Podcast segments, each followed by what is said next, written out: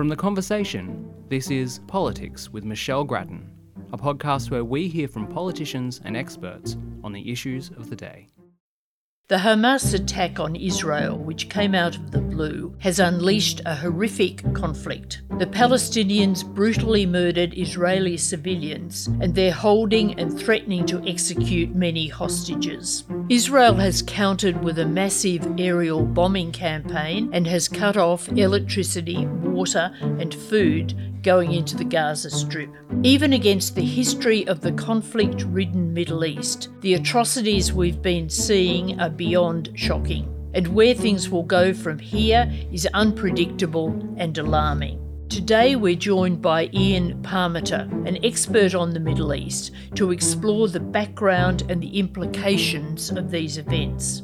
Ian Parmeter is a research scholar at the Centre for Arab and Islamic Studies at the Australian National University.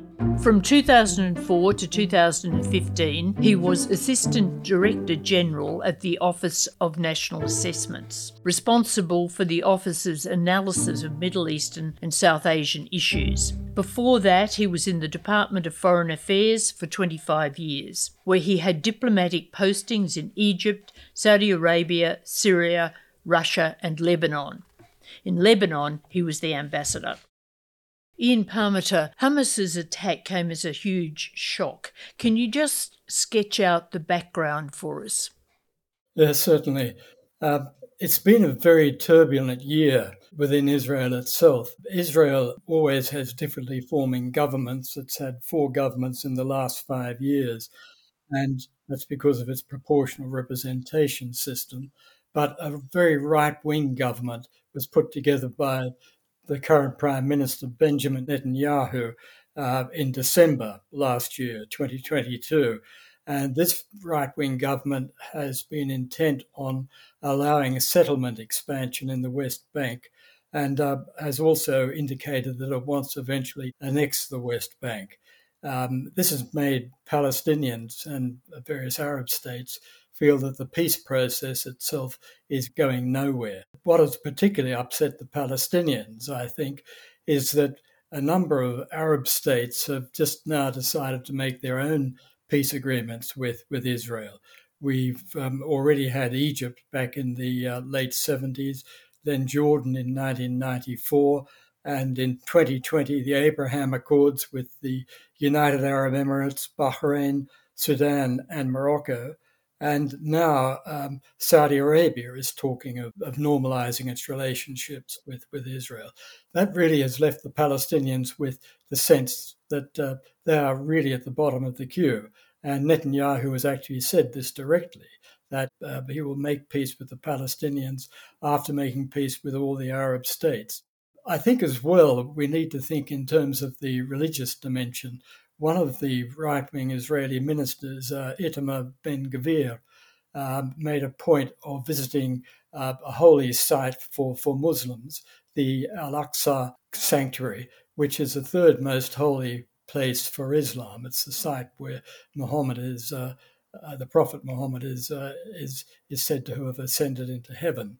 And for for Palestinians, for, for Palestinian Muslims, that's a, that's a very serious issue.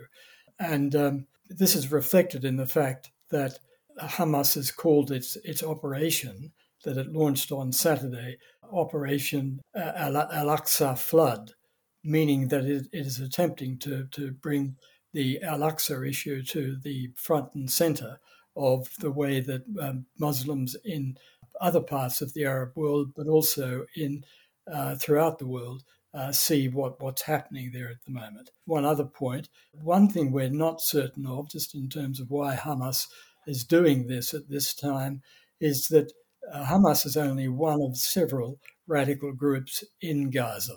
And we know that they periodically have infighting.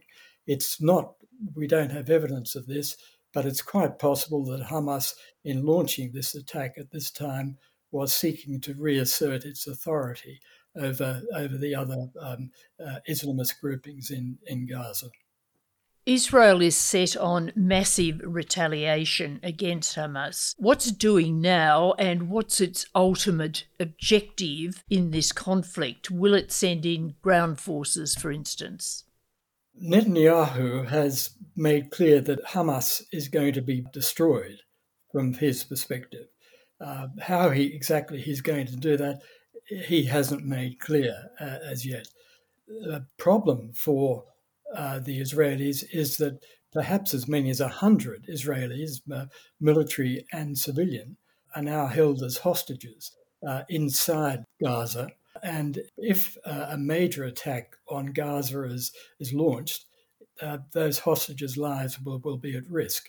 In fact, Hamas has already said that if Israel bombs a building without giving warning, to the occupants of the building that they should evacuate.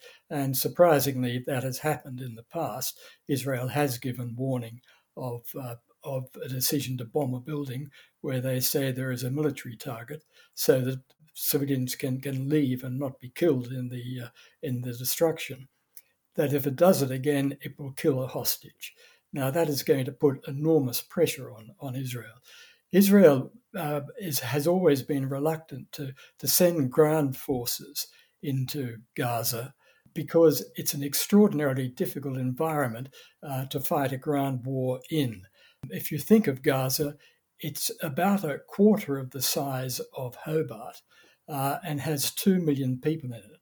I mean, we're talking here about uh, an extraordinary concentration of people and, and buildings and uh, which of course is much easier for defenders to fight in than, than, than attackers. If Israel sends ground forces in, there will doubtless be many casualties. Uh, Netanyahu may feel he has no choice but to do this, but we'll just have, have to wait and see. He hasn't made this clear uh, at, at this stage. So, can Israel get regime change here? Can it uh, destroy Hamas? Well, the problem is Hamas is an ideology as much as a, an organization, and destroying an ideology is, is extremely difficult.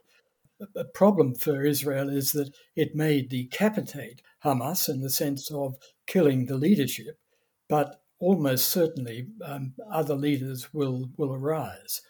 Uh, Hamas uh, has, uh, was, has been around for a long time. It was first formed in 1987 at the time of the first Intifada, uh, when Palestinians in the West Bank and Gaza, and also within Israel, rose up against uh, what they saw as, uh, uh as, as, strong Israeli repression that was occurring at, at, that time. And that Intifada killed a lot of Israelis, killed a lot of Palestinians. But uh, at the end, uh, really nothing was resolved. we did have the Oslo Accords that were signed uh, between Arafat, um, who was head of the PLO, and also Yitzhak Rabin, who was the prime minister of Israel. But they were meant to lead to peace within a designated time frame, and they have clearly failed. Uh, so, uh, for, for Palestinian militants, there seems no nothing they can do now except express their grievances through violence and how Israel can deal with this is, is, is, has always been a difficult problem and remains a difficult problem.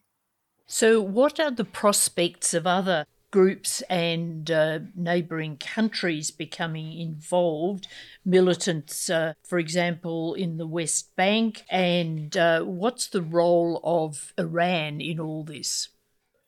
Yes, starting with the militants in the West Bank first, they are becoming increasingly militant because there has been a lot of tension between settlers in the West Bank and uh, and Palestinians uh, who are who are, who are living there. Uh, and one of the consequences of this is that a uh, a small group of well, we don't know how large it is, but uh, a group of radicals, uh, which calls itself the Lion's Den, has established itself, which carries out violent acts against Israeli settlers. That they will almost certainly get involved. Uh, I think I'll be very surprised if they don't. I haven't seen indications of if they're doing anything yet, but we are, of course, all concentrated on what's happening in Gaza and southern Israel. And what about Hezbollah, for example? Yes, as far as Hezbollah is concerned, Hezbollah will do what Iran tells it to do. Uh, Hezbollah is a creature of, of Iran. Uh, it's based in Lebanon. Uh, it has already sent some rockets into Israel, but it's been traditionally thought that Iran wants to keep Hezbollah as an insurance policy uh, in case Israel, or for that matter, the United States, decides to attack the nuclear facilities that Iran has um, in deep in, in caverns in, in, in Iran. And it doesn't want uh, Hezbollah to fire all the rockets and missiles that it has and leave uh, the chances of it being, being able to retaliate on Iran's behalf if there's an attack on Iran just, just not able to be done. So we'll just have to wait and see. What Iran's thinking on this is is, is not clear. It's, it's obviously supported what uh, Hamas is doing, and it supports Hamas. But you would expect that. Whether it's going to get Hezbollah become actively involved in the fighting, uh, I can't say at this stage. We will probably know that in the next few days. A point, though, is that if Hezbollah does become involved and starts sending large numbers of rockets into Israel, that will put Israel's Iron Dome defense system, which shoots down incoming rockets, under great strain because it will be being attacked from two sides. So we'll have to wait and see. If I can just go on quickly to the uh, the other neighboring states, Syria, of course, doesn't have a peace agreement with, with Israel, but Syria has is still, in fact, in, in the in the midst of a of a of a major civil war. It's, it's virtually won it, but I can't see Syria wanting to take on Israel at, at this time. Uh, Israel would very quickly attack Syria through through bombing, which could actually start to destabilize the country again. And Bashar al-Assad, uh, the uh, the ruler of Syria, won't want that to, to happen. Iran itself won't get involved, and I certainly can't see Egypt or, or any of the Gulf states or uh, Saudi Arabia becoming directly involved.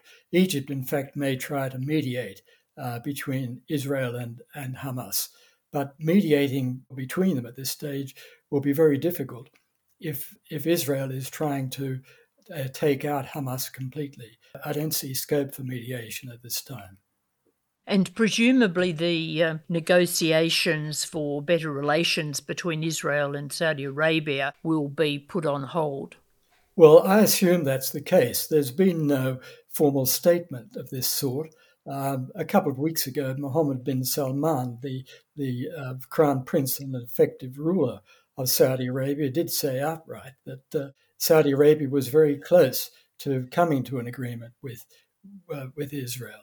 Uh, I haven't seen any further statements since the Hamas attacks on Saturday from Mohammed bin Salman, but I think it would be a very bad look for uh, Saudi Arabia, among other Arab states, if it actually were to continue with the peace process with Israel at a time when, when other Arabs are being attacked by, by Israel. I think we can assume at this stage that that peace process is on hold, and we'll have to wait until some form of, of truce or settlement is worked out between uh, Israel and Hamas. What kind of effect do you think this conflict will have domestically on uh, Benjamin Netanyahu's leadership? He's already been under criticism on a range of domestic issues. Yes, yes, exactly. Uh, I, I, think Netanyahu at this stage is extremely worried um, for two reasons. Obviously, for the security of Israel, and uh, as prime minister, he bears primary responsibility for Israel's security. But secondly, and the failure of intelligence, of course. Yes, that's right, and I perhaps get on to that in just a moment. But, the other thing with Netanyahu is that leaders who preside over a surprise attack on uh, on Israel don't tend to last very long. The last one who who really was caught in this way was Golda Meir in 1973 when she was Prime Minister of Israel, and Israel was caught napping at about this time in October 1973 uh, by a surprise attack from Egypt and, and Syria. And it took a great deal of effort and, in fact, uh, considerable American support uh, for Israel to get back on top of the uh, of the situation. But the point is, and Netanyahu will be aware of this, uh, Golda Meir was gone within six months. She wasn't able to, to survive that uh, because it was seen as being a failure of her administration that they were caught napping, as it were, uh, in, in this way. So Netanyahu will certainly be looking for his own safety here, and he actually has a vested interest in staying in the prime ministership uh, because he is subject to, to various charges at present, which he denies related to fraud. And these uh, court cases are still ongoing. It's unlikely that he would be convicted and sent to jail if, if convicted while he's prime minister. But if he's not prime minister, all bets are off on that. So, are you suggesting this could bring him down? Unless he is able to re establish full credibility with the Israeli public and with the Israeli Knesset, he, he, his position will be in serious danger, yes. President Biden has said that the US has Israel's back and uh, the Americans are moving some ships closer to it. What further role do you think uh, America might play in this conflict? I've seen a report that the United States has uh, provided some munitions to, to Israel. Uh, and certainly, if, if Israel needs any material support, uh, the United States will provide that. I certainly don't think that US troops are going to get involved on the ground uh, on this. Israel has the numbers to be able to defeat Hamas, but the Americans will not want to get involved in what could be a very dangerous ground assault uh, within Gaza itself. Um, they'll give all support, all moral support, all material support, but I don't think they, they have any intention of getting involved militarily themselves. Do you think that uh, aspects of the Israeli response, notably stopping food and water uh, into Gaza, could turn international opinion against Israel? And also, how will uh, Hamas's attack affect the sympathy that Palestinians have had in much of the Western world? Yes, uh, looking at the at the first issue, Israel has a has a difficult problem with its uh, international relations in the sense that the peace process has effectively uh, stopped working. The idea of a two-state solution is uh, is virtually dead at this point, and Israel is seen as being, or seen by by many in the West as being a country which is not doing enough to try to resolve the, the peace process. I mean, there are arguments for and against that, and Israel, of course, can make the point that it's already making peace with individual Arab states, which is which is true enough. But the difficulty for Israel is that in cutting off food, electricity, and water, you could have, after a relatively short time, a humanitarian disaster unfolding among civilians in, in Gaza and well, very quickly, you'd think. Very quickly, yes, in a very short time. Uh, and uh, the consequence will be that uh, you know we could will have civilians dying. We'll have pictures of, of, of babies who are who are uh, uh, essentially uh, dehydrated and, and that sort of thing. And how long Israel can keep that up is, is very uncertain. I don't think they can actually do that for, for, for very long. They need to come up with something else.